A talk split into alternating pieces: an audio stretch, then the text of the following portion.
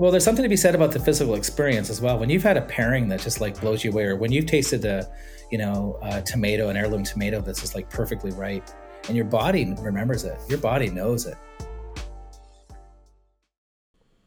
I'm Franz. I'm AJ. And this is In the Weeds, a podcast about the food and beverage industry, past, present, and future. Our goal is to legitimize food and beverage by sharing stories of people we meet, learning new things, and having some laughs along the way. Be sure to check us out on Instagram and intheweedspodcast.com. Hey, Franz. Looking a little bag there, buddy. No, man, all this podcasting's just making me thirsty. Hey, pal. You know what? I got something for you. Have a junk punch. What's a junk punch, Remy? Well, I'm glad you asked. Junk Punch is a fantastic Northwest style IPA brewed by our friends at Riot Brewing Company, located in Chemainus, BC. Officially the sponsors of In the Weeds podcast. Hey, everybody, welcome back to In the Weeds. This week we are speaking with very special guest, Mark Watchton from Storied Wines and Spirits. Since 2010, Mark has been representing some of BC's finest purveyors of low intervention wines, craft cider, and craft distilling.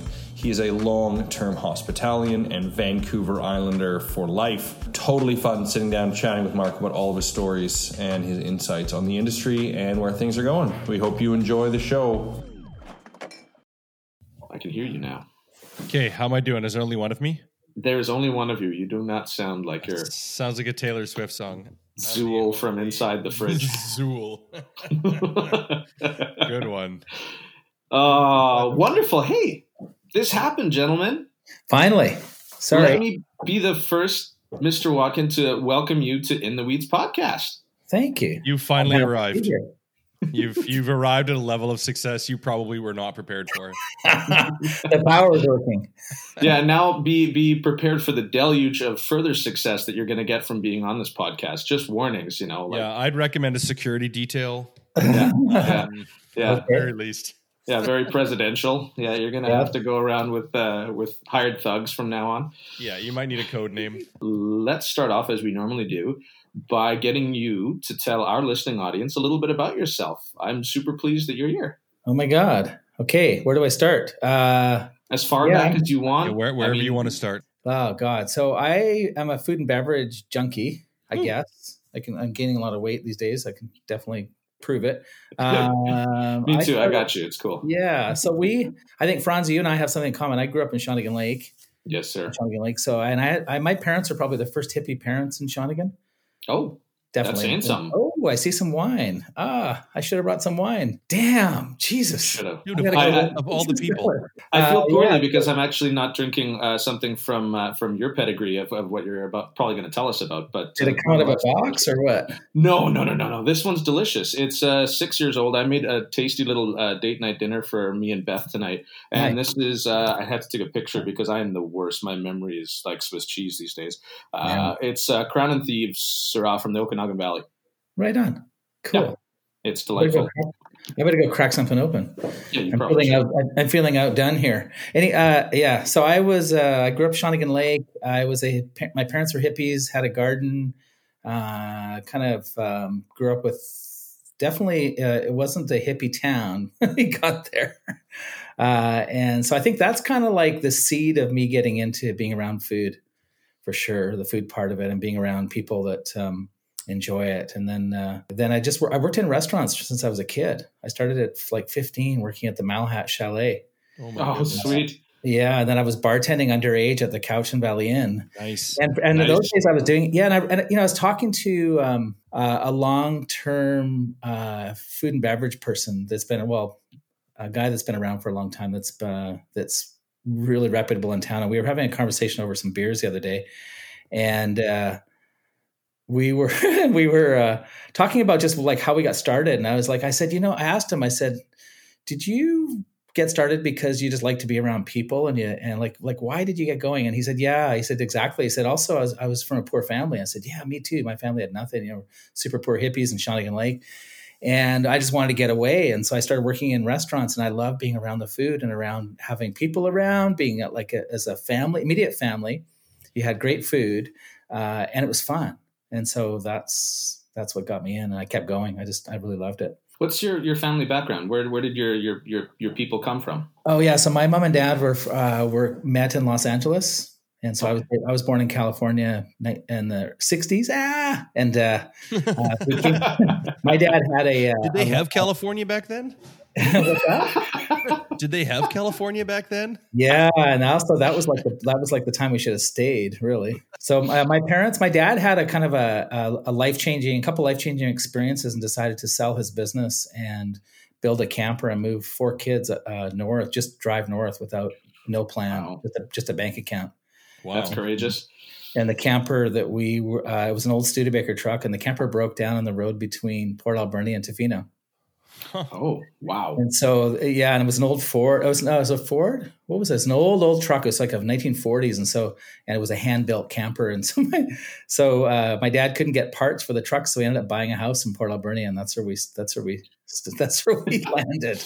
That's an awesome byproduct. Don't have parts, gonna settle down.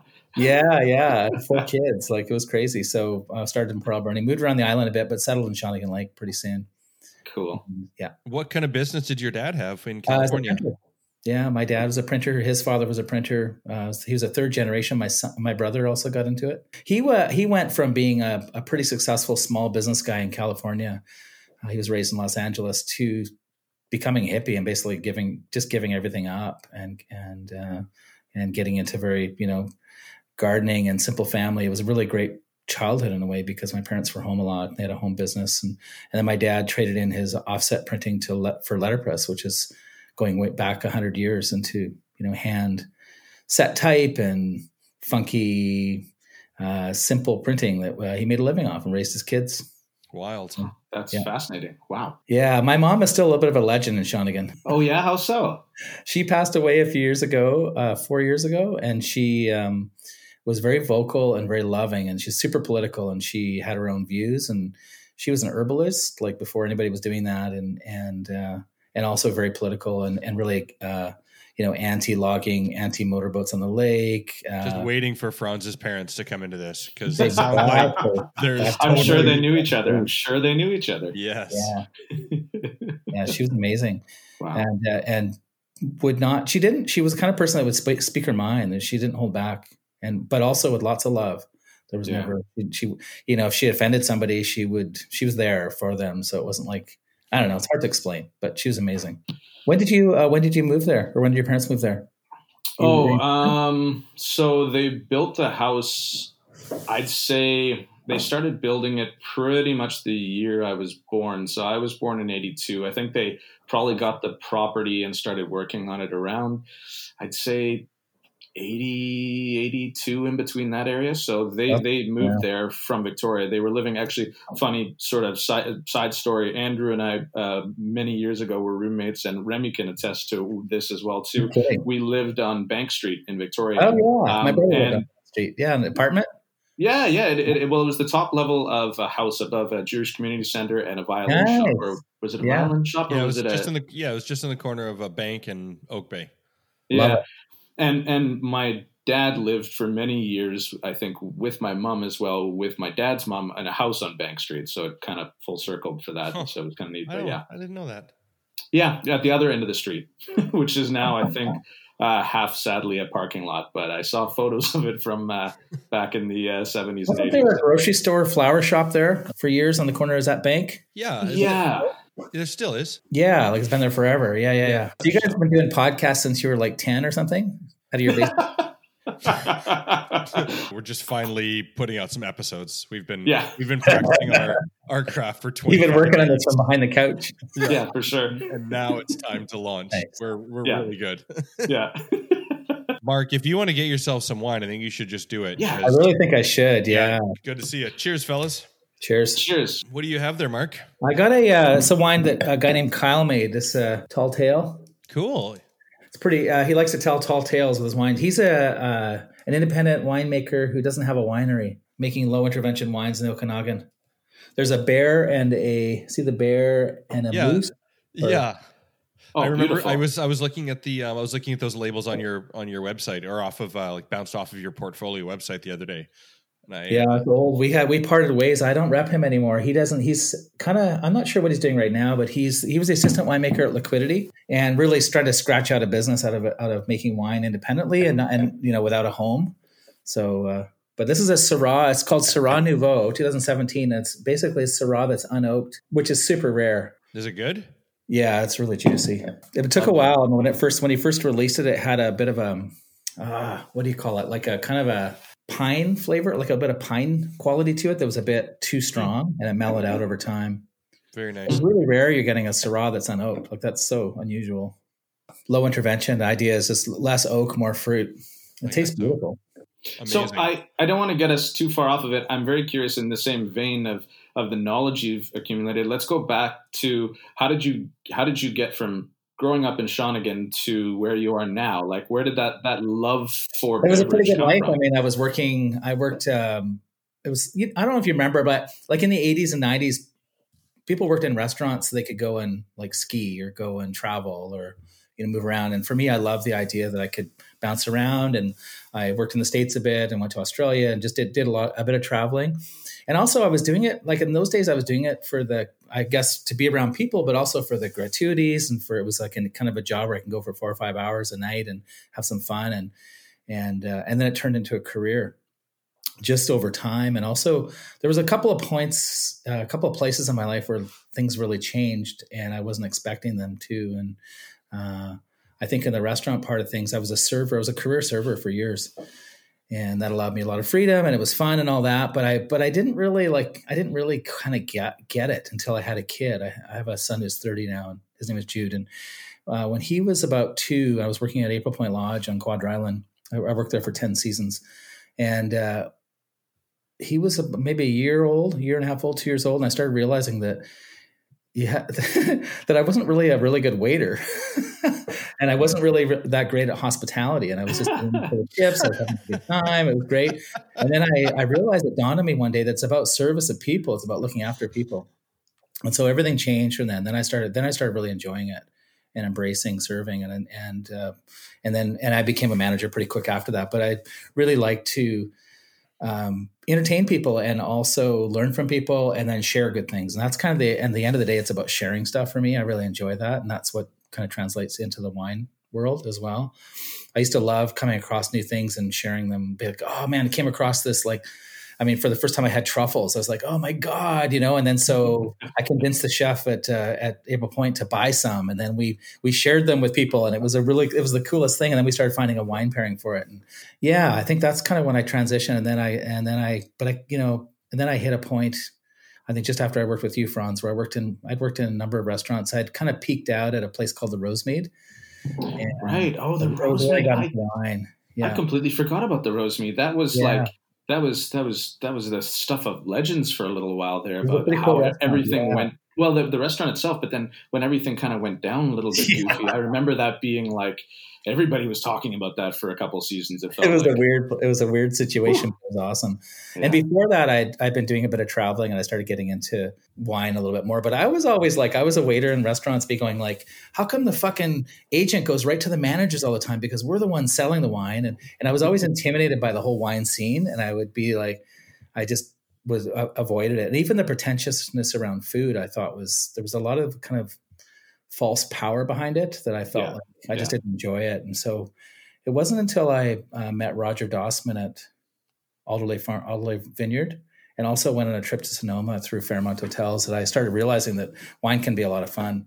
Yeah, I, I think I think that's that's the common thread that we keep hearing is that that tipping point when people who are are pseudo or fairly ensconced career wise in the industry and they have that that tiny tiny little tiny click on moment when they realize that hey it's either it's either time to move on or it's time to put my all into it and I see Yeah. the path to that all or whatever you know like that that uh, that seems to be that that beautiful moment when things change Yeah, started later. Started later for me. I wish it started earlier in some ways, but it did start Mhm. late. Uh, but you know, when I it happened, and also you know, managing restaurants, uh, starting to look after people and and looking after a family of people, and like you know, hiring great people to work with, and and uh, overseeing the direction of a restaurant was really that's when I got more creative with it and really started enjoying it.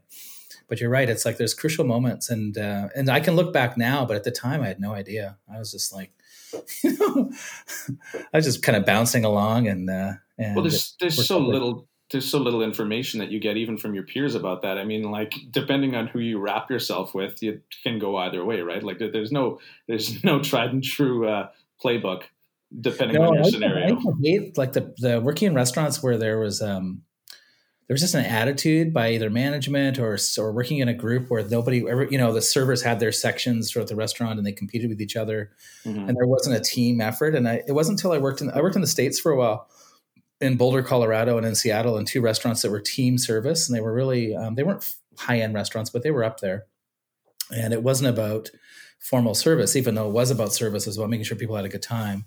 Uh, it was a it was a, a gang style service where everybody supported each other, and that blew me away. And so when I came back to Victoria from there, I ended up um, just I I couldn't work in an environment that wasn't like that. Like I really needed to be part of a group that had a goal that um, were there to to you know to wow people and and uh, uh, and that's where it got interesting and enjoyable. Yeah, it's funny how you with uh with hospitality you you go along you're kind of like one of these days I'll I'll find out what it is. And I'll and until then I'm going to keep Yeah. doing this gig and it's cool and it's good enough and then Yeah. and then eventually you realize you're like, "Oh, this is what it is." Like Yeah. I'm, I'm, already, I'm already here. Yeah, I was reluctant for sure. Of course, because it, it feels like, you know, you're you're it, there's just this stigma around, you know, the business where it's you know it's a it's a you're in motion you're it's a trend it's a transitory career and you're like well yeah, Definitely. are you in Definitely. sc- are you in school, sweetie? What do you what are you studying? You're like, I'm a Yeah. grown ass I'm a grown ass man. Like Yeah. I'm Yeah. I'm not I'm not in school. This is it. Yeah. yeah, yeah.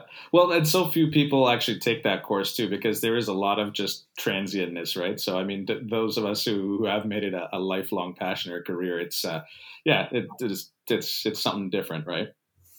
Yeah, I remember the the attitude they get from like professionals coming into restaurants, and then and also in Canada, it's different than the United States. In the states, my experience was that you know you're a business person, you're a waiter in a restaurant. They know you're there to make tips. They know you're there to to upsell. They know like it's a business, and so there's a respect for servers there, and that wasn't in Canada. In Canada, it felt more like maybe it had come from you know colonial style service where servants were this were this were the people that served and cooked and and cleaned and and uh, and so I felt like in the 80s and 90s working in restaurants depending on where you were but it was um probably wasn't until keg came around that it got more fun but it was like you know you, you were doing more formal service tableside service and people were really nice and everything but you were kind of like a servant a little bit you know you were Mhm. there and I and I kind of and I had a hard time as a young person putting up with that I was just like God, I never felt comfortable with it. And then, uh, but working in the states is a whole different story. Yeah, there's like as long as you look, you know, you make it work for people and you have a they have a good time. Uh, they're they're dependent on you to guide their friends and family through a, a great experience. And uh, but now it's like that's all gone. Seems like I don't know if you guys been out lately. Well, there's no going out much, but uh, it seems it, to me it seems like the service is really uh, the experience in a restaurant's really changing and disappearing. Yeah, I don't know. The last time I was out was at uh Chorizo and uh we had we had an awesome time because we just sat Yeah. at the bar and Yeah, hung out, hung out with uh Steven. yeah, he's great. Yeah, Oh. yeah. Great. So that was that was my most recent restaurant experience and it was fantastic. It's a weird time. Oh, Yeah. no, it's uh, it's it's pivotal. I mean, it's all of the businesses are getting tested, and the the strong will survive, the creative will survive, the ones that really want to be here will survive, and And the ones that are tenacious. funded, that are, have deeper pockets, will survive. for Really. sure, This Yeah. is true. yeah, This is no, very true. for sure. And it, I mean, it hurts. Uh, it, it's hurting a lot of a lot of small businesses, and, and like I don't know who I was talking to. I was talking to a rep uh, at the store the other day, and we were kind of talking along the Yeah. same line. I'm like, these, you know, most of these restaurants, like in the best case scenario, we're still hanging on by threads. Yeah, Like- yeah. Now they're down by fifty percent plus, or It's- 30 ex- exactly. Yeah. I mean, and so you have these, you know, you've you've taken this kind of already dire situation and and just amplified it so much more. Um, but I don't know. Yeah, I, I've been up and down for the last six months, or I've been like, you know, so I get excited when you know Castro is super creative and has something cool going on, and uh, and he's and he's innovative and he's figuring it out how to how to make a living and and provide uh, you know creative experiences. and uh, and I'm so impressed, and it keeps me going what he's doing. Then I talked to you know I talked to Brad yesterday, uh, who sold Olo, and I'm like, mm-hmm. you know, he talks about the death of a culture, and it really is true. Like he's right. You know, it's like there's a this is a culture that's dying in some way, and we don't know how it's going to come back. Yeah, uh, those those those of us who are who are kind of left to hold the torch during these times, you know, like there's the there's a struggle to do things like you referenced with like the true dedication for service and quality yeah. and and creating a dining experience that people want to come back for. But you can you can you can try as hard as you might, but I mean, if the sales aren't there and if people aren't into that, and if, if everybody is is pivoting to that that quick service model, then those yeah. those of those old dogs of us who are still trying to make that work are are it, it's it's it's a tough go. It was already marginal before. Now it's just yeah. Now it's like it's like now it's taken us right through that through to something new that we don't know what's going to be. Yeah. Well, and, and I have to I have to say just because you mentioned him, my most recent culinary dining experience was with Castro as well, and uh, yeah. man, that was that was fantastic. He his his service team was fan it was just spot on, yeah. and good, the food good. was spot on. Like everything yeah. about the experience was phenomenal, and I think it's all due to leadership. So at that point, yeah. It's just kind of a, a call to arms for people to still enjoy dining out as much as they can and support those kind of businesses, right? Like, tell us about the uh, the kitchen party, Mark. Ah, yeah. So Castro told you about, yeah, yeah. Uh, that was fun. That was uh, so one of the things that I enjoy the most out of working in restaurants uh, was pairing wine with food. And I had used to have. Uh, I'll, I'll, refer back to my kind of like where it dawned on me how great it was, and I think it's a physical experience as well. Uh, when I was working at the Rosemead, I worked with Richard Lutman, oh, Chef Lutman. He was, that was incredible. a great dining room. Yeah. Sorry and to so. Yeah, we would it would and I got into wine. That's how I really got really got into wine and got into food there. And that's and I and it was kind of by chance and it's a funny story, but um it worked out really good. And so and I was dedicated. So I'd go in at 10 in the morning on a Friday or Saturday and we would start pairing a tasting menu uh, with wines and beverages uh, in the morning. And I would and I every time I'd look at him and I'd say life doesn't get better than this, man. Like we're pairing dishes at 10 in the morning that we're going to prepare, that we're going to d- deliver tonight to 70, 80 people. And, uh, and we're going to create this on the fly. And so, yeah, so that's what I did with Castro. We had a good time. Uh, I brought in 10 wines to pair uh, with his dish, knowing probably that only one or two would work, but I wasn't sure. And it's always a, uh, in my experience, it's always been kind of a process of discovery with some basics. And so, uh, his dish paired with a Riesling, my sweetest wine that I had, and and uh, and, and it was fun working with him in the kitchen. We had ten wines out, narrowed them down to two, and then we got to the Synchromesh Riesling, and it paired really nicely. It was pretty close, and then he just started tweaking the dish.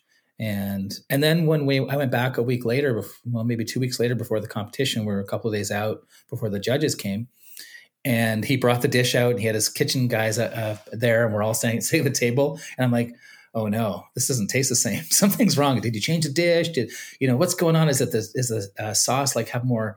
Has it got has it got more salt in it or something? Because there was a real. Um, it wasn't bad, but it was definitely off of what it had been.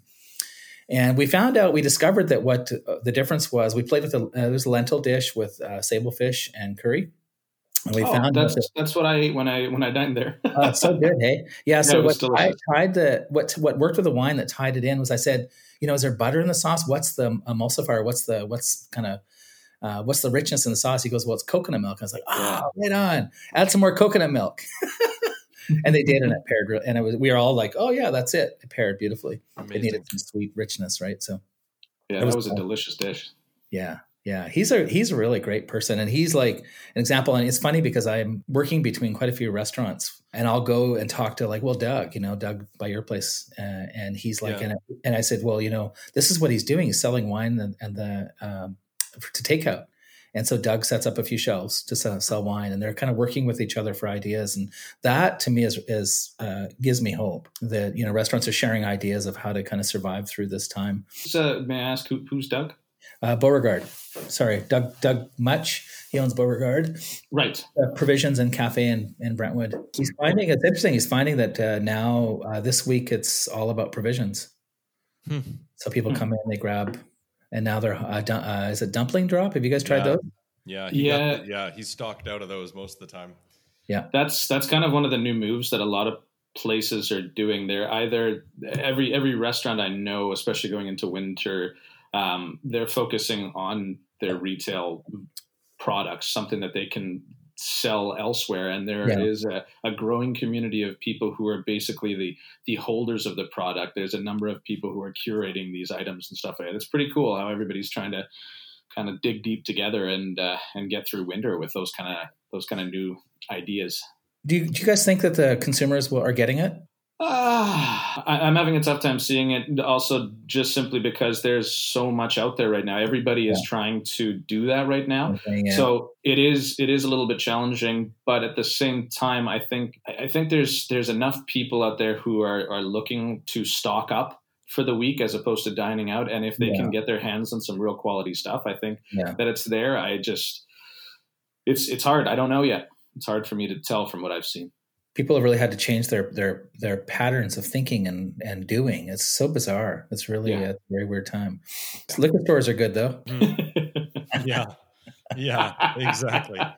Yeah, it's Yeah. Uh, well, yeah, I made the mistake of it. So that when the COVID first hit, I've I've been really heavy in restaurants. I think I told you this, Andrew, and uh, and I've I can't help it. I just like I'm drawn to restaurants, and I love supporting stores. I we have a handful of stores that are really great to work with, and um, but I'm not. I, ha- I wasn't that guy. They're trying to get into every store with my with our BC wines and Yeah. spirits and ciders, and and uh, and then I just got caught up in restaurants. I love hanging out in restaurants. I love entertaining in restaurants. I love the people and the kitchens, and you know, working with chefs is pretty cool. And and so when COVID happened, I was like, shit. yeah, I better uh, I better change my strategy.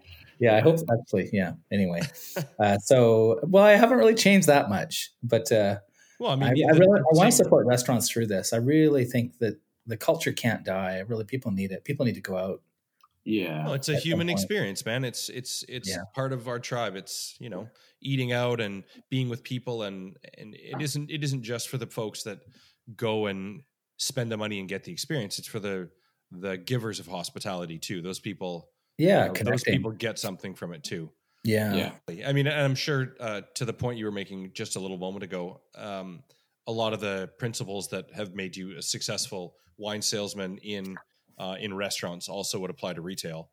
And you Yeah. know, being able to come in and you know offer that element of hospitality goes a long way because I've you know it's it's very easy to notice the difference between uh, styles of people that you know Sure. bring products in, and it's it's Yeah. noticeable those folks who you know take a little bit of extra time and energy and Yeah. Yeah, I've never been a salesperson. I've always, in fact, when I was uh, working in restaurants, I would, especially when I started buying wine, I'd be like, man, I don't know how those reps do it. I told, you guys know Marcus Sawatsky? yeah I told him years ago. I don't know if he remembers this, but I told him I said, if I ever want, if I ever become a rep, like kill me. I don't know how you guys do it. You, you know, no security. You know, it's like it's just like I don't know how. Like you don't. It just seems crazy, and uh, and then happened. So Hey, everybody, it's the part of the show where we say thank you to our Patreons, the folks that keep us in business and keep this show running smoothly. So, without further ado, here is the list of our wonderful monthly sponsors Callie Philp.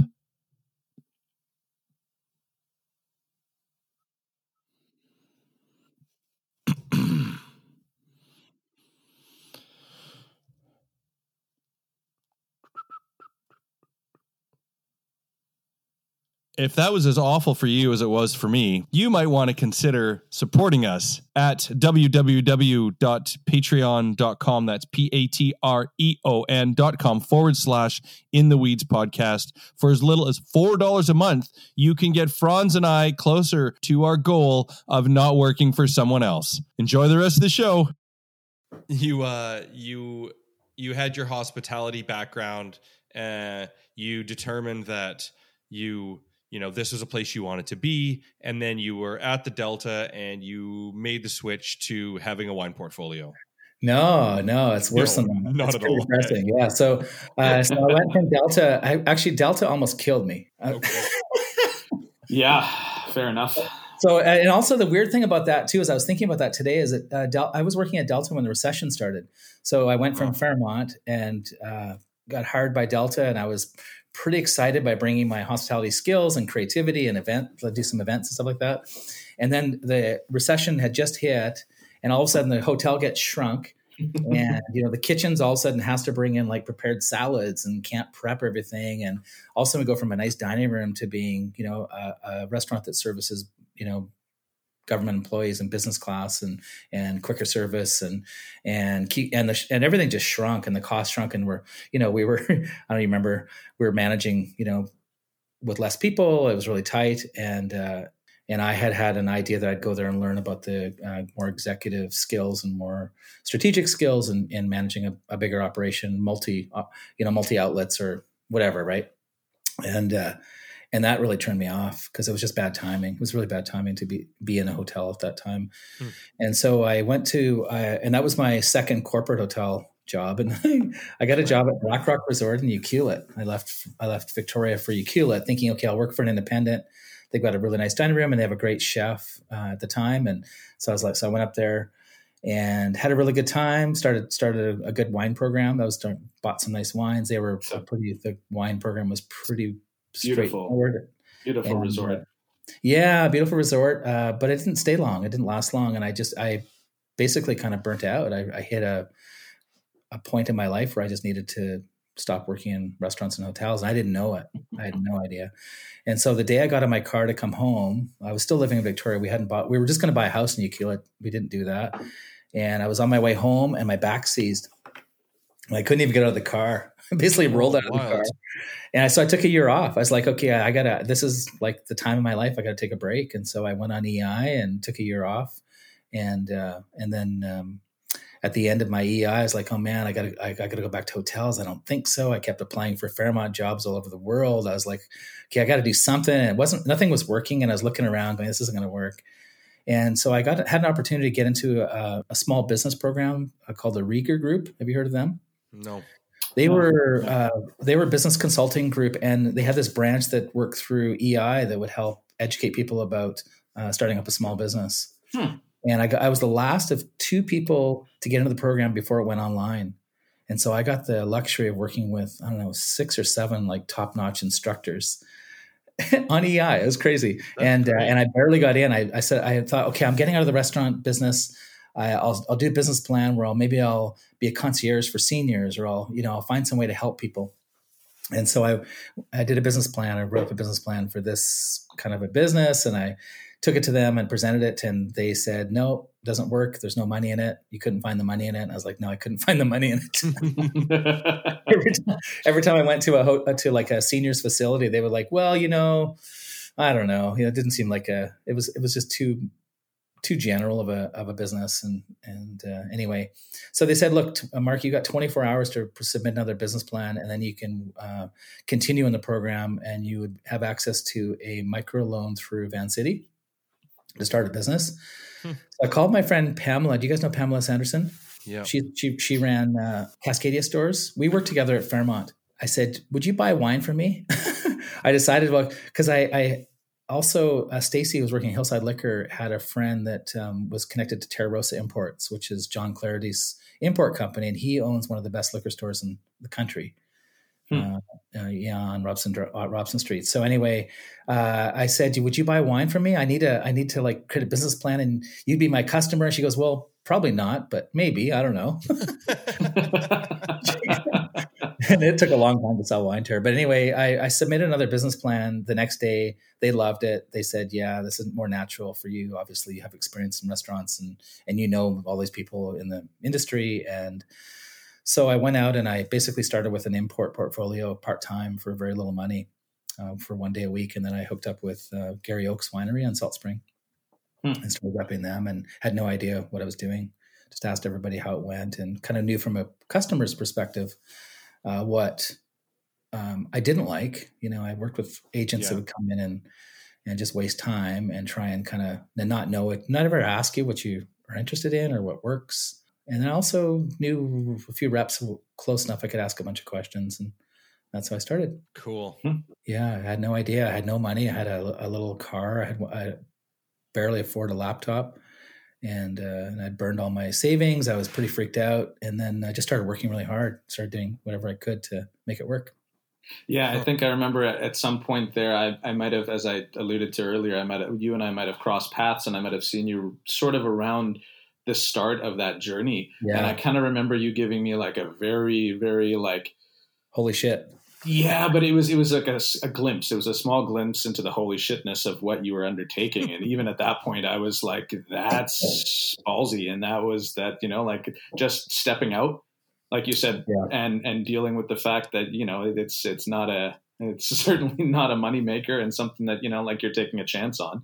Yeah, I had very little. Yeah, I had very little income for the first few years, and then and the other thing is, uh, a lot of people in Victoria. Victoria's a bit clicky that way, where people wouldn't buy from me just because I was new, and that was Right. that shocked me. People, I people, they were my friends. I thought they were my friends. I was like, come on, Yeah, you were know, thinking that would be an good- good advantage. product. Like, these are good producers, and and Terra Rosa Imports was some of the best wines that were imported. Uh, this guy John had been importing uh, some of the best California, Oregon, Burgundy, Italian wines for years that I used to buy for restaurants. And so I was like, I was pretty excited, but it was a recession. I could, how do you sell a sixty dollar bottle of wine like wholesale uh, during a recession? So it was it was tight. But um, like I started seeing what's happening in Vancouver, and that's how I connected with Lock and Worth and Synchromesh. I started repping them right from the start. They had just started their winery, and a lot of it was serendipity. I, I started repping one good producer, and they, you know, nobody knew then who they were. We didn't know he had great dreams, but we didn't know what he was going to do, and it just it's evolved over time, and it's been uh, it's been a, really incredible. Do you find that uh, you you search out these clients, or do they do they at this point they the come they come knocking? Yeah, no, it's just about kind of keeping my eyes open and and being open, and also the right people. Like for me, it's not. Uh, it sounds kind of flaky, but it's really true for me. I guess I'm flaky. Uh, I it's the people that are the most important, and if I sense that they have a that they're genuine and really care and have strong values that I can relate to, then it just it just happens naturally. And I have other, for other producers that just there was no connection, and I tried it, and it was the right thing, and never worked. So it really has to. It's like a relationship, and it really does start out like a you know when you first meet somebody and you don't know each other and you're figuring it out how to communicate and and um, and the ones that have given me the room to kind of do things the way I do them have been the more successful, as long as they're focused on quality and integrity. And but I've never actually gone out and chased chased anybody down. It's always been either the people have come to me or it's through somebody that I'm already representing. Or I have a discovery like I was up at uh, 40 knots this summer and I just well just before the summer started and, I was like man nobody knows about these guys in Victoria. These are these guys are doing extraordinary things. And uh, and I was like I have to do it. And they're like well we're looking so that's perfect. And and Forty knots is a is a is a weird one. Their wine is super good. yeah You- you're almost like, what's the gimmick? Like, what what's Yeah. the, what's, like, what's I the. I, I was I was actually just gonna say you you've mentioned two of Bethany's favorite vineyards right now, Forty Knots and um, uh, Lock and Worth. Those Oh, are, yeah, those yeah, are two of yeah. her favorites right now. So yeah, Yeah. I'm, I'm curious to hear. Well, Lock and Worth was a was amazing because I didn't know anything about them, and that was through Treve Ring. Treve is our like she's our wine writer. She's our most accomplished wine writer, wine traveler, wine Okay. just incredible person, and she's got such good values. And uh, she knew Matt from Lock and Worth before I knew him, and she just mentioned my name to him when he was looking for some help in Victoria. And I was like, and I got the wines. The first this is uh, six seven years ago, six years ago. I got those wines that was like a white label with no writing on it except on the back, and it kind of cloudy. And I was like, oh shit, this is gonna, how's this gonna work? in terms of natural wine Yeah. trend, low intervention? Yeah. That is a long time ago. It is. It totally You is. know, people were like, "What's what's wrong with this wine?" I mean, I remember even a couple months ago, I had somebody bring in a bottle of Synchromesh. They're like, "This wine's bad. It's all cloudy," and I'm like, "Okay." I, I didn't argue with the person. I was like, Yeah. "Okay, whatever. I don't I don't care. Buy something else." Like it is. yeah. Or how long ago did you open to- it? Let's let's let's enjoy it now. Well, that's exactly right. I was like, not my problem. Yeah, But, uh, yeah. yeah. I mean, it's it's uh, it's seven or eight years ago. Is a is fairly long in the continuum of consumers' tastes. Totally. Yeah. And people were, um, and it's funny how quickly it, the trend is grown too. It's, it's incredible how fast it's growing. It's it is Yeah, his- crazy. I his had no wines are- idea. Yeah. His wines are, are they out of the gate, they're super high acid on purpose. That's how he, that's how he wants them that way. He, you know, he really manipulate the wines much and he likes to pick a little earlier if he can on some of the varietals and, and he wants them to be fresh. And when I first got them, they were, uh, the Sam was so acidic. I was like, man, people like this. I was, I couldn't believe it. and I hadn't experienced high acid wines except for a few. And I, and of course, I'm dealing with people on Vancouver Island that want to have like often a lot of people on Vancouver Island want a sweet red or they want a wine that they call balanced and dry, but it's not right. So, um, anyway, so I was like, how's this going to work? And and sales didn't go very well for the first few months. And then, of course, the wine started coming around just as people were starting to move to Victoria that had been to Vancouver and knew the wines, and and uh, it just you know started slow, but it picked up. And then when it picked up, it really picked up. And he was kind of like the first BC low intervention guy that was introduced to the island, I guess six or seven years ago, maybe a little longer. And he's they sell through pretty quick. Hmm and then uh, and then I got Nichol because he's the assistant winemaker at Nichol. And one day he said, "Hey, do you want to rep Nichol?" And I said, "Well, I'd, I always, I would love to. That's incredible." And he and uh, and it turned out that I had at the Rosemead, I had hosted Alex Nichol for a winemaker's dinner, the original oh, owner, crazy, huh. wife, and that's what got me into pouring wine in restaurants because he walked around the restaurant. I was so I, was the manager and I was kind of hosting and I was helping service and coordinating service and that sort of thing. And so he's walking around in his green farmer pants and he's pouring his wine, his Capriccio, this really light wine he had, Saint Laurent wine. I think it was Saint Laurent. And uh, he's pouring it around, and people are just looking at him like a god. And I'm like, oh, that looks like fun. That's a great idea. I could be the wine steward here, and I could watch service and oversee it, and also bring all the beverage revenues up because nobody was selling wine at the time. It just opened, and, and they didn't really have a strong wine program. So it's so weird how this full circle came. And then, of course, we do this dinner. It's it's quite a nice dinner, and then he comes back the next year with the new owners, um, uh, Ross and Nicole, who were from the area, who ended up buying it from them, and introduced them just as they were buying Nichol, and that was my experience way back. And then all of a sudden, now I'm representing them. I've been representing them for four years now, four or five years with Nichol. You were talking earlier about uh, about the kind of pretentiousness about wine, but that that rarely translates down to the winemaker.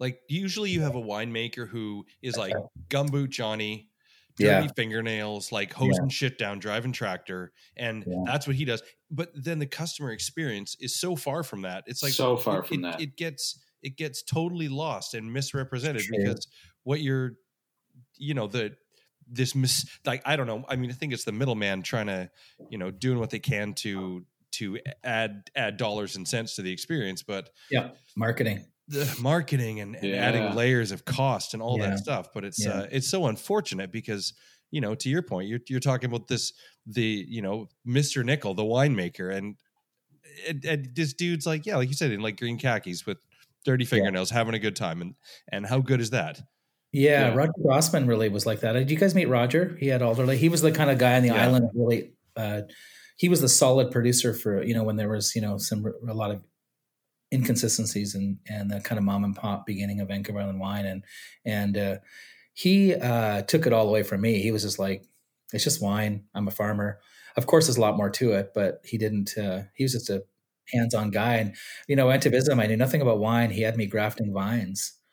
My first visit to a winery. I'm like, okay, I'll do that. Sure. I started yeah, and he's just like he's just, and he says, you know, it's no big deal, and and I was like, okay, and I really trusted him and and got behind his wines in restaurants, and I would pour his Pinot Gris to Americans in a in a paper bag.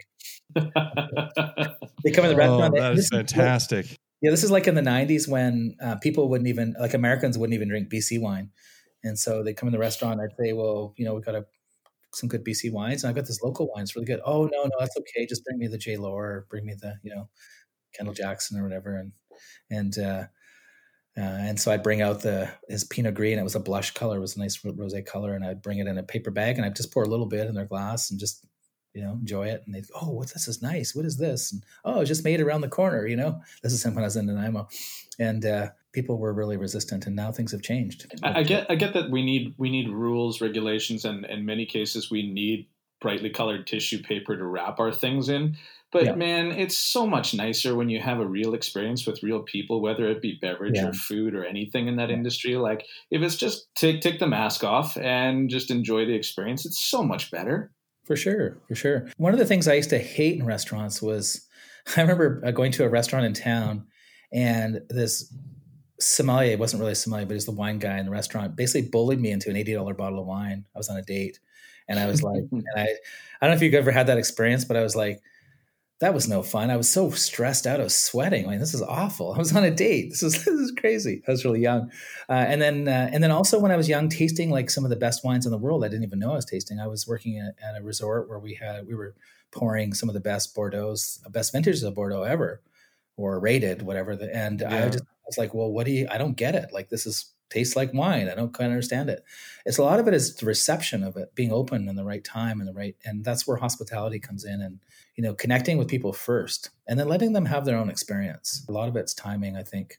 Yeah, to have somebody on the other end of it actually deliver the product as you say and and do it justice is yeah, I that's the that's that beautiful part of hospitality because it it definitely increases the value of that experience for sure. Yeah, it's like the it's the motor oil. It really just like greases all the parts together, makes everything it increase. It makes it. What do they say? Like the more than the sum of its parts. You were a dream weaver. You know, you're you're weaving a star blanket, and uh, it's when it works good, it's amazing. Well, there's something to be said about the physical experience as well. When you've had a pairing that just like blows you away, or when you've tasted a, you know, a tomato, an heirloom tomato that's just like perfectly ripe, and your body remembers it, your body knows it. Like yeah, your you, your olfactory system has a great library. Yeah, and if you can allow people that, if you can allow, if you can dress that up a little bit and allow, like you know, when we've done when I used to do tasting menus, and you know, or when people would be part of an experience, sometimes it would be I don't know, sounds crazy, but it would be like beyond our everyday lives. It would be pretty extraordinary, and people would remember that for a long, long time. I've had wines that have I've had a weird experience where it's like, oh my god, I, will never experience this again. But then I was open to it. But then when I was in my twenties, trying you know, great drinking some of these great, great Bordeaux's, I had no idea. I was like, I guess it's supposed to be good. well, I wonder, I wonder what that is. Like, what is it about that mindset that prepares you for? like that allows you to appreciate that. I mean, you could be, you know, you could be a a kid bored to tears listening to like the oh man i don't know like the london symphony orchestra playing some great piece of music and you're sitting there picking your nose being like i hate this. And then yeah. you know and then 30 years later you come back and you're brought to tears by this piece of art. So yeah. Timing hey? Timing and yeah it's special.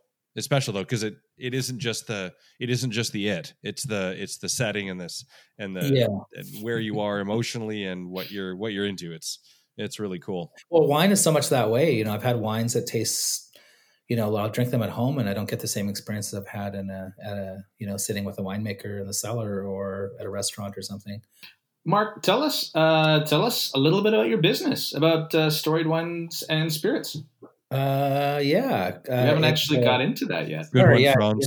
Story Wines and Spirits is a, uh, it's a, it's a, I'm a, a liquor, I guess I'm a wine, cider, spirits agency working with sustainable small family producers. Uh, okay. And I work with, right now I'm working with 14 producers. Wow. Uh, and, uh, and the common theme is uh, they're all family businesses. They're all, you know, doing their darndest to make the best products they can make. And uh, BC agriculture is a big part of it as well that we don't talk about very much in sales. Okanagan apples, Vancouver Island apples, BC honey. Before COVID, we were really were, and I, will be interesting to see what happens after. But we're um, BC has really become a craft beverage region in the world. It just there's so much available. There's so many different things as you guys know. It's like it's it's outrageous. Yeah, and, and yeah. growing. It seems like every moment. You know. Yeah, yeah, uh, it's it really it's really blown up. Like almost every region has its own, you know, uh, whatever the not agritourism, but uh, gastrotourism, like yeah, mouth tourism. Yeah, yeah. And it's starting to spread out into yeah. And we're starting. I, I like I like mouth tourism. By the way, I just wanted to. I've never heard that before. That's a good one. Thank you. Well, you know, I'm like writing in, that yeah, down it, yeah. right now. He didn't say oral. That's good. I, yeah. no, but if I if I would have thought of that, I would have said that. So that's only because uh, I ah. didn't have that uh, kind of oral clarity. gastronomy. Yeah, oral tourism. Nice. Think about driving around uh, Cameron Taggart Road, where where Unsworth is, and my what was it? Would have been a 1972 Austin Mini, or maybe it was a Datsun 510 or something. When I was 19 years old, with an extra old stock in my hand, driving. Friday around you know six o'clock. Paper bag and or no paper bag? Never imagining I'd be like be involved in the wine industry on Vancouver Island or like it's like what the hell. uh, okay, I'd like to ask you about uh, about natural wine and about uh, you know how do you how do you convert the average Joe consumer? I struggle with I struggle with natural wine. I struggle with the price. Um, Yeah. yeah. So what, what how do you you know how do you convert someone who is like a just an everyday consumer to that to that world? I don't think there's. I don't think it's a black and white thing. I think it's an. It's something that's kind of people.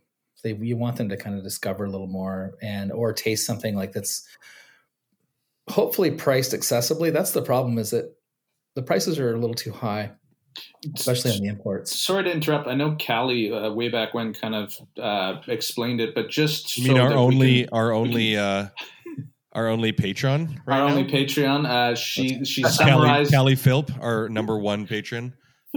Nice. she she she summarized natural wine way back when. But can you give us like a thirty second explanation just so we Yeah, can remind so- people? Uh, natural wine is basically nothing added, nothing taken away. Right. So we can't make natural wine in BC legally. We have to add sulf- sulfites. So we have to we have to use them to make sure the wine is stable. Mhm. Um, however, so we, so the term that we that I like to use is low intervention, and that means it's a, and and it's all a gray. It's this huge scale from like you know full on natural wines where there's nothing added, nothing taken. That means in the vineyard as well as the cellar.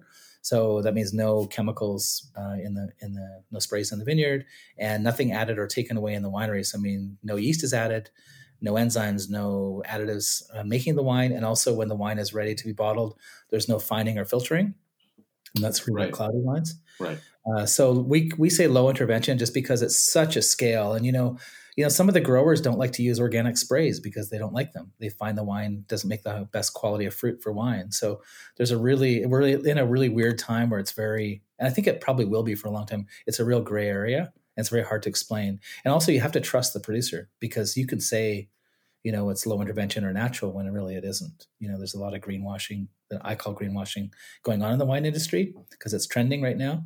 Um, and then when you get into natural wines, I'll, my experience with natural wines when I was in France, and this is where I got excited by it, was that and that and they do say nothing added, nothing taken away, is that there's just less intervention in the use of oak and the use of um, manipulation of the wine, and so you're getting true fruit flavors.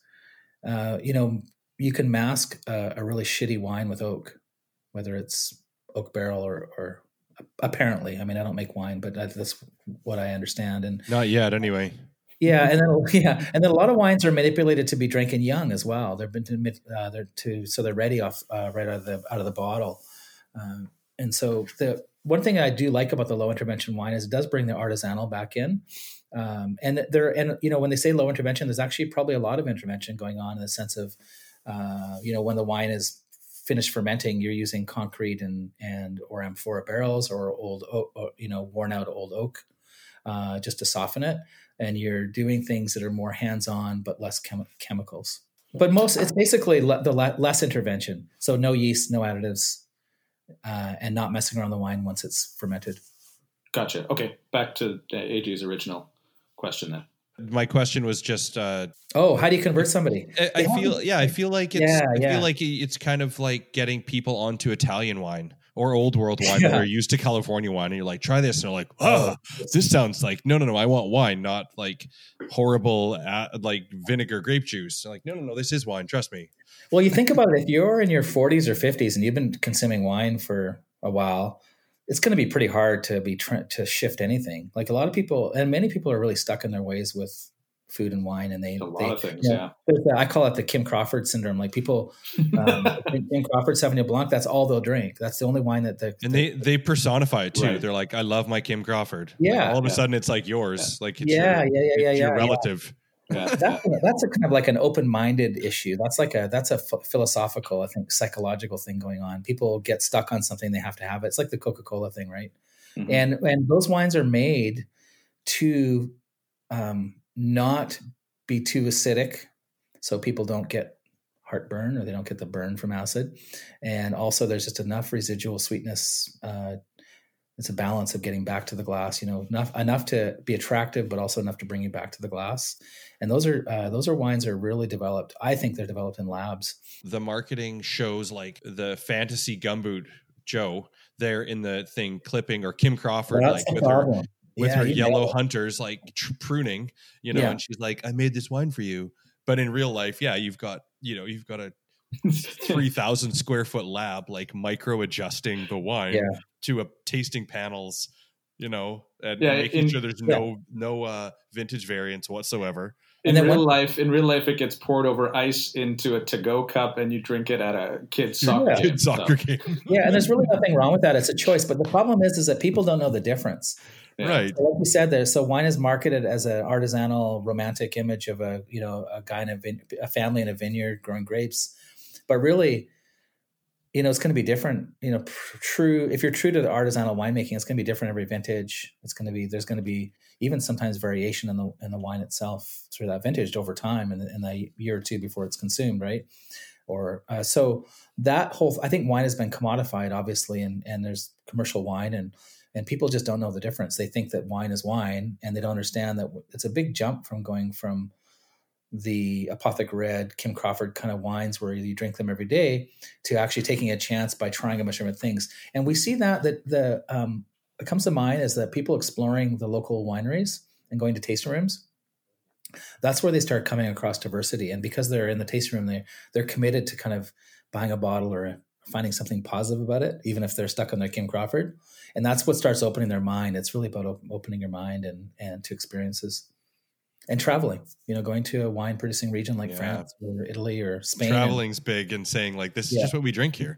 yeah. yeah but you know i've done so many i used to do lots of store demos and i've done so many demos where in nanaimo and places like you know sometimes in really in more rural areas and it's like pulling teeth i used to pour synchromesh rieslings at demos and uh and he'd get the guy that you know that only drinks apothic red he'd come and he'd taste it and like i don't drink sweet wines drink it and he'd, well okay whatever he'd walk away then he'd come back later and go i'll try another one that was actually really good I go. I went to the Raw Wine Fair in Montreal just over a year ago, and then uh, um, and then I I'm I see kind of the demographic that's getting into natural wine and low intervention wine, and basically they're dissing their parents. Their parents are the ones that drink the big Napa wine or the big reds from California, and you know they're they're basically going flipping the other you know flipping that on its head and going their values are different. Our values are different. We want healthier product. We want it to be we want to be told that it's more sustainable and and healthier. And also we love these cool labels. And there's a there's also a shift from craft beer that's kind of making that's connecting into this low intervention wine where you're seeing funky labels and everybody trying to outdo each other with uh, kind of creative um, plays on kind of old world styles of making wine, like you know using amphora barrels or or um, uh, you know cl- uh, ancestral sparkling wines. You're doing things that were done like 100 years ago or 100 plus years ago, um, but they're making them trendy with cool labels and you know make them taste deli- they taste delicious. The problem is they're expensive, and They're also it scares expensive. people off. You know, a cloudy wine will scare someone off. So it's Mm. I don't know how. I think people have to discover it. I think the price makes it difficult for a lot of people. Sure does. Yeah, it's hard to it's hard to spend thirty five dollars before tax on a on a on a Minimum. gamble. That's that's a lot of that's a lot of cash. Like you can get two pretty drinkable bottles of wine for that price. But the millennials do it. Not, a, I mean, not a, not a lot. In, I mean, in Vancouver, so I was at the juice bar one night, and they were all 80 dollars. You know, you pull a, a wine out of the fridge, and they're eighty plus, and the place is packed, and people. Oh, that's encouraging then. Yeah. Yeah, so is, Van, is Vancouver uh, is Vancouver like a reasonable kind of measurement. measurement for for any other market other than Vancouver? Yeah, or you know, any any large progressive city I, that. I yeah. guess so. Yeah. Yeah. Well, Victoria, you know, we see like I've done pretty well. Uh, a good example: Ursa Major wines, Rajan's wines. They Mhm. sell right through. They're gone. Yeah, but they're they okay. So I think that there is a place of balance that exists where you have some elements of that like a higher acid a little bit. You know, you're you're looking through a cloudy glass of wine. Your wine is fruit forward. It's acidic. It's fresh. It's young, but it isn't. Yeah. It doesn't push the limits. It doesn't uh, Yeah. expect too much out of the consumer, and Yeah. that's a really sweet spot where you can really get people excited about wine without, you know, making them feel like they're they're drinking something they don't understand. Well, and some natural wines shouldn't even be on the shelf. Like there's like you know when you're getting when you smell blue cheese and strawberries in a wine, you know that's a flawed wine. You know most wines most winemakers wouldn't let that out the door. So there are some there are some natural wines that are really pushing the edge, and, and there are the kind of uh, what do you call the Kind of like the leaders in the pack that will buy those, and they'll love the shit out of those. Like they love the the funkier the better. And I'm and I, I had a really like when I was at the juice bar in Vancouver. I don't mean to name them, but I had some wines there that were just like, oh my god, this is a hundred bucks. Oh, this is crazy. And this is a this is a wine that's it doesn't it doesn't work. It doesn't taste good. But Yeah. the millennials don't know the difference. Like they're this is the first time they've had a wine. You know? some, of them, some of them, seriously, like they're they're being introduced to natural wine. They think it's really cool, and that's one of the problems with it. With it, it's really about making high quality wine. At the end of the day, for any producer, you'd think it's about making their best. So yeah, but if but if I mean you make something and it sucks, so you're like, well, fuck it, let's just put a great label on it and charge twice as much and see if it goes. Yeah, arguably, Yeah, I think a lot of people are doing that with their product. That ends up being like, I mean, I know, I know, I know for a fact that there are some breweries that have done that before too, where they were like, hmm, "This kind of shit the bed." But Yeah. if we put a fun label on it and market it as something else, maybe you know, like might as Yeah. well. It's not at least a waste. yeah, or they don't know the difference. I mean, that's the other thing. So Yeah, Uh, it's so. funny because I, I after being at the raw wine fair and then I was in Vancouver at the festival last year and and going out and seeing some of these natural wines and seeing their trending and and also I had an experience in a restaurant in Victoria last year where uh, a really nice, well-meaning server came up and said, "I hear you're into wine." I said, "Yeah, yeah, I love wine." And he brings up a glass of wine that was um, kind of brown, dishwatery looking, and I was like, "Uh oh!" And it was a Sauvignon Blanc that had it was a natural wine, a Sauvignon Blanc that had finished fermentation early, so it was sweet. But then it started re-fermenting under warm conditions in their cl- in their closet in the restaurant, and they love. And the guy's like, "Yeah, we love it. It's awesome. It's bubbly. It's a little bit sweet." And I and I'm looking at. I'm sitting with a wine person across from me, like, and she's like looking at me, and I'm looking at her, and I was like, "Oh, this is the and this is the problem. This is like a young, you know, uh, kind of naive uh, server who was totally into the natural wine thing and thought it was so cool." and the wine was just so flawed and bad and awful. I couldn't drink it. And I was like, and so I called Matt and I called Jay from Bella the next day. I was like, what the hell's going on? What the hell's happening? And they both said to me, and I was, I was talking about also this new, all this new producers coming in with this like shitty wines. And he's like, they're like, you know, they said the honeymoon, they said our honeymoon period's over. They said this, this is good. It's okay. We're just going to go back and make the best wines we can every year. That's all we're going to do. That's all this is about. And I was like, oh yeah, right. Of course. It's not about the label or the trend. Mm. Or the- Yeah, because I, think mean, you might get you might get the one, you know, your label might get the one buy, but if your wine sucks and it's too expensive, Yeah. and it, it's not, you're not going to get the repurchase. Yeah, and that being said, there's some really good low intervention BC wines right now. There's more and more. There's some really good, like we're seeing a lot of the young producers coming out, and it's you know it's tough to make a profit on wine. What are what are you seeing? Or like, what, what kind of anticipations or predictions do you have about the future of of the wine business in BC or maybe Vancouver Island specifically? Like, what uh, what are some consumer trends that you're expecting to see down the pipe? Well, if you go beyond COVID, uh, I can give you. I got a couple of different different kind of outlooks because COVID's changing things. Like uh, the you know how it's changing restaurants and speeding. It's basically accelerating kind of the challenges that we've been facing. So the wine world, BC wine world, is that it's a tough business to make money, and we all know that. It's kind of like restaurants, and um, uh, and what happened with COVID is that the wineries that adapted this summer uh, had really strong tasting room business and stronger than Mhm. ever, and also stronger than ever wine club business. And so the channels, you know, uh, sales channels in a winery are, you know, they're going to be consume direct to consumer, uh, liquor stores and restaurants. The loss in restaurants is now going towards direct to consumer, and uh, and then tasting experiences. So that's been a really good thing for the wine industry, I think. Uh, and then um, I believe what's happening well in Vancouver Island with the sale of Unsworth. Uh, I think Franz, do you know about that? yeah, The sale of Unsworth? yeah, No, yeah. So, I, I, I, I didn't know that they were actually. Yeah, no, I didn't know that. yeah, they it was kind of a it wasn't a big announcement or anything, but Unsworth was uh, purchased by um, two investors from California How long ago? uh, June. I think it was officially it was June. I the giant like a giant wine conglomerate. Family. Maybe maybe not giant, not a constellation big, but like a really big deal.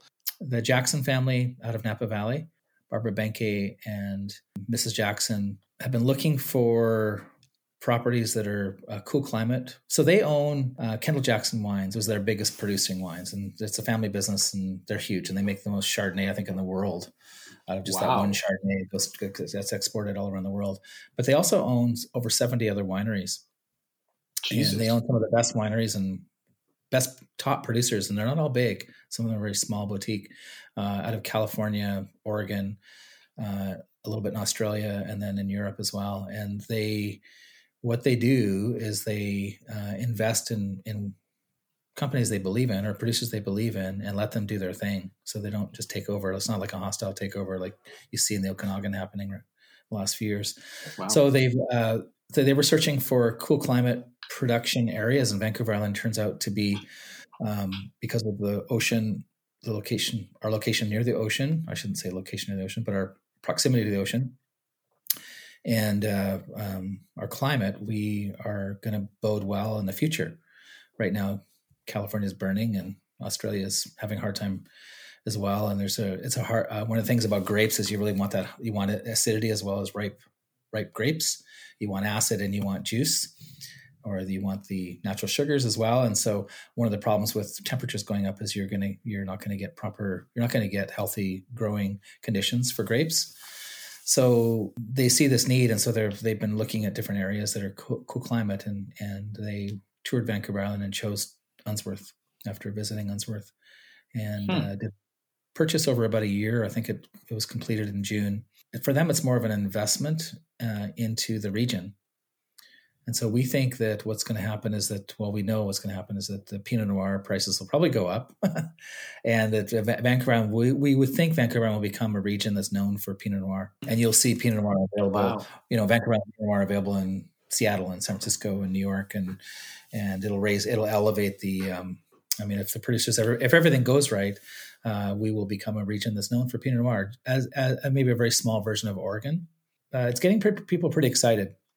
Are are you gentlemen all in favor for that? I mean, it is is notoriety a good thing, or is that going to dilute our lovely little cozy Vancouver Island baby?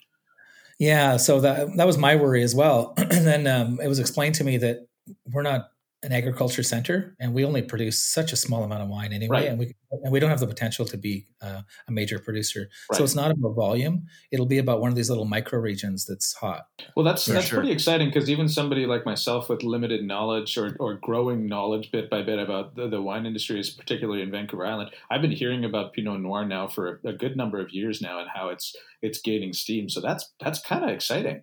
It's a huge step for the island because I, you know, and that's something that growing up around here and seeing, and you, Franz, you hmm you could attest to this. It's like there's been this like hodgepodge of producers trying it out, you know, and then for a long time they used to, you know, not get along so well. You know, there's like a, it was a tough market, and uh, they're all, and so there was this kind of a, there wasn't this un, uni, unifying factor, and then and you're seeing with the new makers like at the kind of the next generation, uh, Dan Wright from Unsworth and Brent um, at Averill and Dan at Kudatash, they're seeing a um, kind of they're working they're working together on some level. They're sharing ideas and, and they're competing a bit. You know, to, well, they're competing in some ways to try and make the their best Pinot. And uh, I think the bar has gone up. I think at this stage where now it's you know now it's going to become it's just going to it's going to grow, and over time we'll see. Very cool. Um, Nice. I have a bit of a of a probably a, a lowbrow question for you, Mark, but I'm curious. Um, can you give me two or three of your desert island wines? Shit. You mean anywhere in the world? Sure.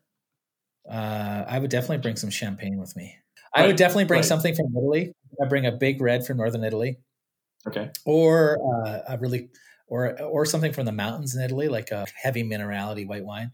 And then also, I think, uh, you know, like even though I'm I'm tasting a lot of these young kind of natural wines, I still like the classics. Like I really love like a Loire Cab Franc, like a really good Loire Cab Franc, or even wines from Jura. The Savagnin, the uh, the orange wine, or the sorry, the yellow wines that are have a little bit of a, um, they have a kind of a port like or a sherry like quality to them. Hmm. I had one the other day; it was delicious. It was so Mm. good.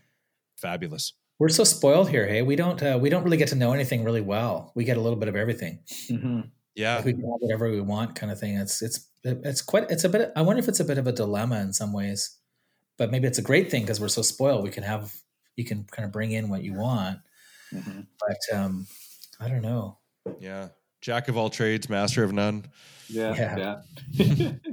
well, that was that was fantastic. Mark, thank you so Thank you. very much Thank for you. your time. Uh, it's been really nice. I look forward to seeing you in person. Yeah, uh, Yeah. next we're in the store. And uh, thanks for all your insight and your stories. And uh, Well, thank you guys very much, and thank you everybody listening. And uh, catch you on the next one. ciao. At the end of a hard day, nothing satisfies like a Riot Brewing handcrafted true to style ale, available at your favorite local liquor store. Life's a riot. Last customer has left the building. All that's left to do, mop and take out the trash. Thank you guys for joining us again. If you have any questions, thoughts, or episode ideas, you can email us at podcastitw at gmail.com. See you next time.